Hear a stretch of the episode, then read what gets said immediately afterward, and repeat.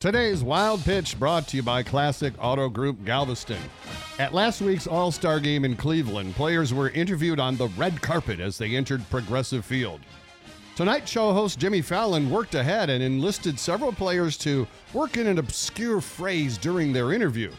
The Astros' Alex Bregman and Justin Verlander each did it, with Verlander saying, quote, I recently watched the movie Fever Pitch. It still holds up. It's a reference to the 2005 Jimmy Fallon baseball movie. Oh, classic. Bregman had an even weirder response when asked about his outfit. Well, um, came down came down to last night. I was scrambling, and then I just thought to myself, sometimes you got to dance with the pants you wore to prom.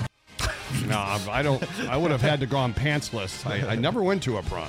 That's today's wild pitch.